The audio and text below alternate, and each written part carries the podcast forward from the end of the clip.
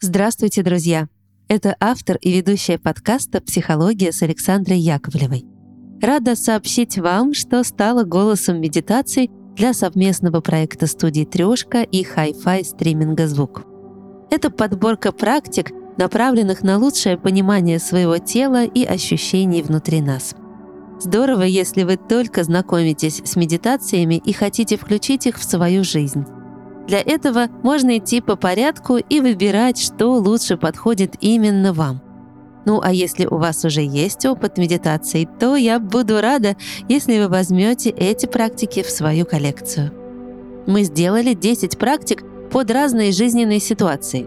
Для внимательного начала дня, для передышки и отдыха в середине дня, для работы с тревогой и стрессом, для прогулок и осознанного движения. Ну и, конечно, для расслабления в конце дня перед сном.